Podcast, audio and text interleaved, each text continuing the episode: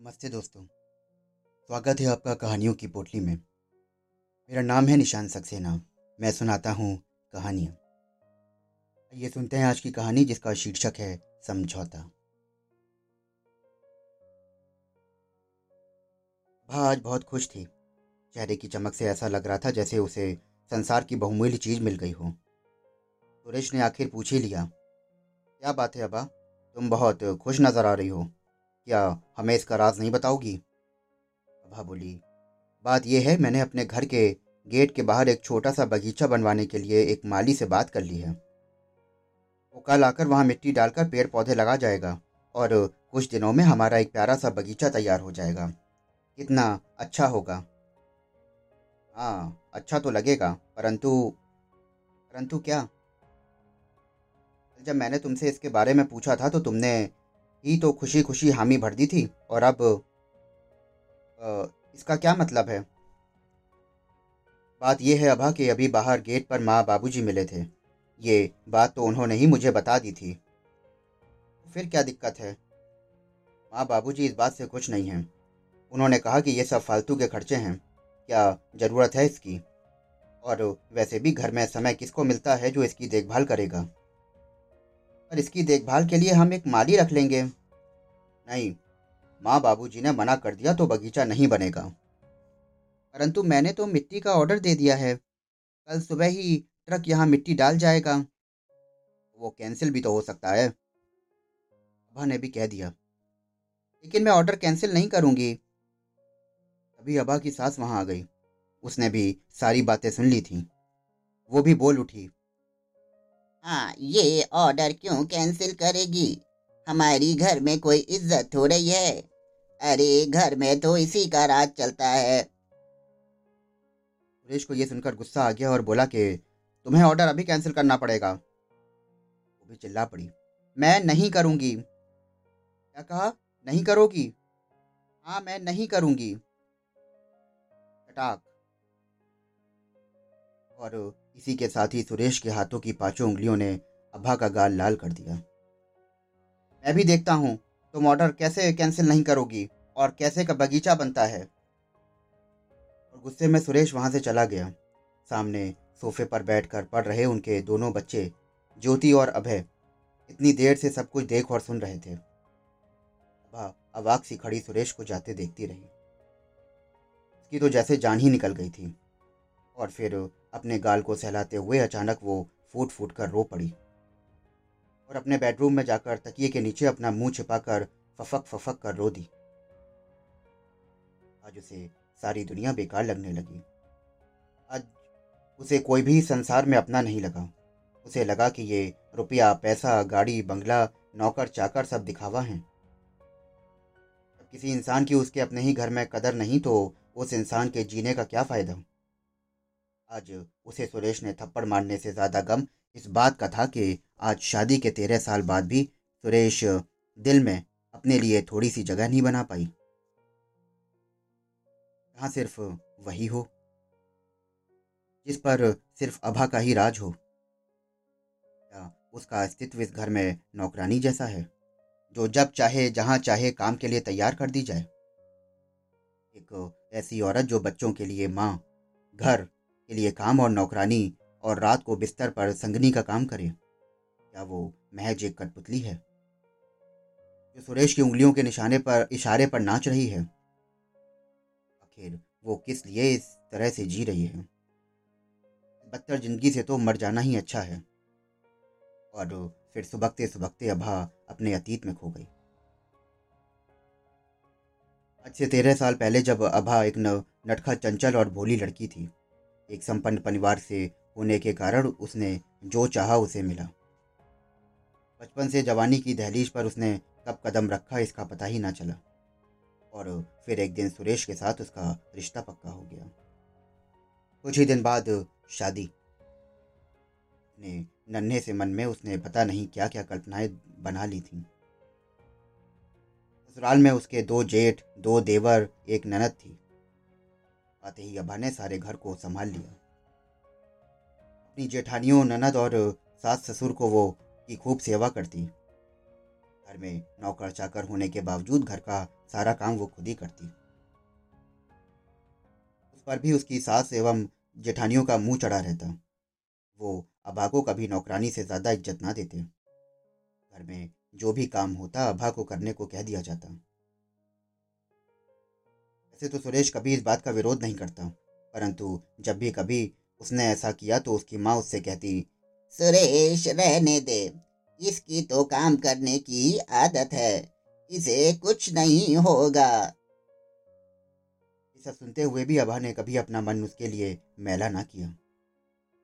शादी के दो साल बाद ही उसने ज्योति को जन्म दिया और एक साल बाद ही उसके देवर की शादी भी हो गई। उनके घर में कम जगह होने के कारण अभा की सास ने अभा का कमरा खाली करने के लिए कहा और रसोई के पास एक छोटा सा दूसरा कमरा उसको दे दिया। कमरा इतना छोटा था कि उसमें सिंगल बेड और दो कुर्सियों के अलावा कुछ भी नहीं आ सकता था। इसलिए उसे अपना double bed, dressing table, sofa set भी उसी कमरे में छोड़ने पड़े, जो अब उसकी देवरानी ले ले लिए फिर भी अभा ने चूं तक ना की और सुरेश तो वैसे ही अपने परिवार का विरोध करने की हिम्मत नहीं रखता था। एक दिन अभा ज्योति को अपने पुराने कमरे के पास अपनी गोद में दूध पिला रही थी कि तभी सास की आवाज़ सुनकर ज्योति को वहीं अपनी देवरानी के डबल पैड पर लिटाकर थोड़ी देर के लिए चली गई। थोड़ी देर बाद आई तो ज्योति ज़मीन पर पड़ी ज़ोर ज़ोर से चिल्ला रही थी।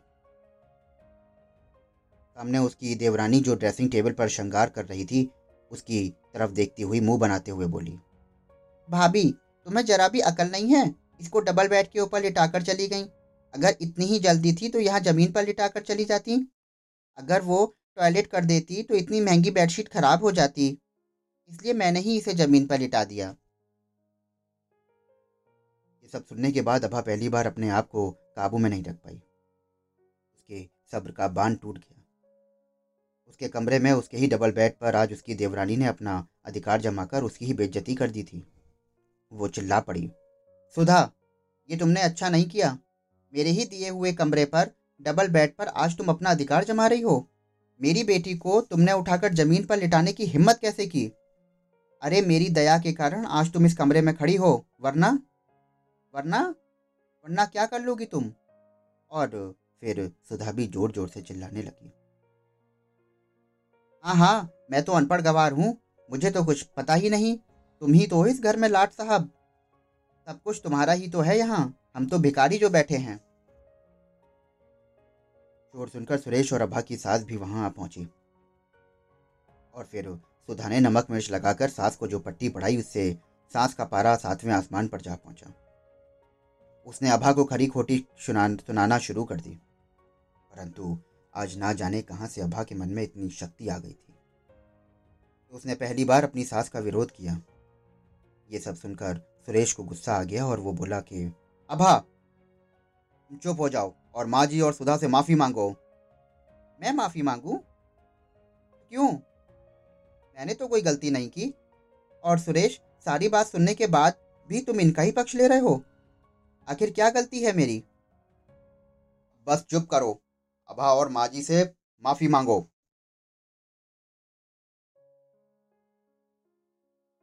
नहीं मांगती मैं माफ़ी। जब मैंने कोई गलती ही नहीं की तो मैं माफ़ी क्यों मांगू? माफ़ी तो इन लोगों को मुझसे मांगनी मांगनी चाहिए। इतना सब कुछ सुनने के बाद सुरेश अपने पर काबू नहीं रख पाया और उसने अभा पर हाथ उठा दिया।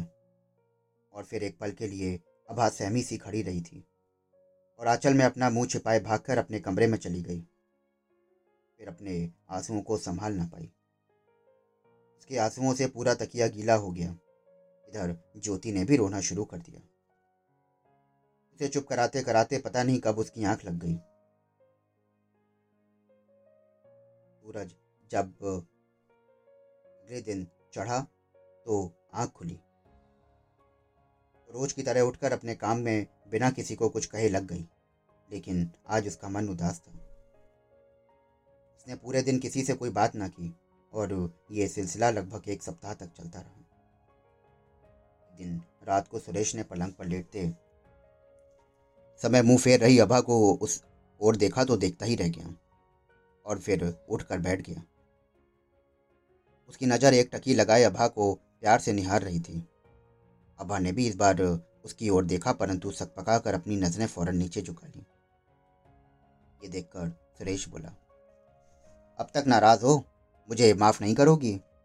पता नहीं अभा, तुम्हें गुस्से में क्या क्या कह दिया था। अभा ने उसकी ओर एक पल के लिए देखा, लेकिन मौन रही। तभी अभा के करीब आते हुए सुरेश ने अपना हाथ जोड़कर बोला अभा देखो, मैं तुमसे हाथ जोड़कर माफ़ी माँगता हूँ। आगे से कभी ऐसा नहीं होगा। अभा तुम मुझे इस गलती की जो मर्ज़ी सजा दे सकती हो और बस यहीं पर भारतीय नारी का अस्तित्व जाग उठा। अबा सुरेश को अपने हाथों में लेती हुई बोली कि, ऐसा ना कहो सुरेश मैं सब कुछ सहन कर सकती हूँ, परंतु तुमसे नाराज़गी कभी नहीं। तुमसे दूर रहना मेरे लिए नामुमकिन है। मैं तुम्हारे बिना ज़िंदा नहीं रह सकती, सुरेश। मैं तुम्हारे बिना ज़िंदा। अभी सुरेश ने उसके मुँह पर अपना हाथ रखते हुए कहा, बस, ये मत कहो। फिर सुरेश ने अभा का सिर अपने गोद में रखा। दोनों रात की गहराइयों में खो गए। घटना को एक साल बीत गया और अभा ने अभय को जन्म दिया। फिर समय के साथ साथ उसकी ज़िंदगी में काफ़ी बदलाव आ गया। अब उसकी देवरानी जेठानियों के मकान भी अलग अलग हो गए, परंतु सबके मकान पास पास थे। यही वजह थी कि शादी के तेरह साल बाद भी अभा ने आज़ादी कभी महसूस नहीं की और सुरेश भी अपने परिवार के दबाव से मुक्त ना हो सका। इसीलिए तो आज तेरह साल बाद फिर वही कहानी दोहराई जा रही थी। मम्मी मम्मी, भूख लग रही है, खाना दे दो। और अचानक अपनी बीती दुनिया में से अपने वर्तमान में वापस आ गई अभा आँखें खोली तो सामने ज्योति और अभय के मासूम चेहरे दिखाई पड़े। उनके चेहरे की मासूमियत देखकर अभा का दिल भर आया और फिर उसे ख्याल आया। अरे, यही दोनों तो हैं जिनके लिए तू जी रही है। ज़िंदगी के तेरह सालों का लंबा सफ़र तूने असल में सिर्फ़ इनके लिए ही गुजारा है। अब तक इन्हीं के लिए तो तू ये संघर्ष कर रही है। तूने इतने सालों से इनके लिए ज़िंदगी से समझौता किया हुआ है। और जब तक इनको अपने पैरों पर खड़ा नहीं कर देती, तब तक तुझे ये समझौता करना होगा। हाँ तुझे ये समझौता करना ही होगा, अभा। मम्मी क्या हुआ? खाना दे दो ना। बड़ी ज़ोर से भूख लग रही है। वह अपनी प्यारी मीठी आवाज़ में बोला, अचानक अभय की बात से अपना ख्याल टूटते ही हाँ बेटा, रुको, अभी पाँच मिनट में देती हूँ। अभय को पुचकारती हुई अबा खड़ी हो गई, फिर एक नए दृढ़ निश्चय के साथ उसके कदम खुद ब खुद रसोई की ओर बढ़ते चले, फिर एक समझौते के लिए। दोस्तों, अभी आप सुन रहे थे कहानी समझौता। आशा करता हूँ कि आपको ये कहानी बेहद पसंद आई होगी। अगर आपको कहानियाँ सुनना पसंद है तो हमारे साथ जुड़े रहिए। हमसे जुड़ने के लिए हमारे चैनल को फॉलो करिए, सब्सक्राइब करिए। और आपको ये कहानियाँ कैसी लग रही हैं, हमें ज़रूर बताएँ। डिस्क्रिप्शन बॉक्स में हमारा ईमेल आईडी और इंस्टा आईडी दिया हुआ है। मैं फिर मिलता हूँ आपसे नई कहानी के साथ। शुक्रिया।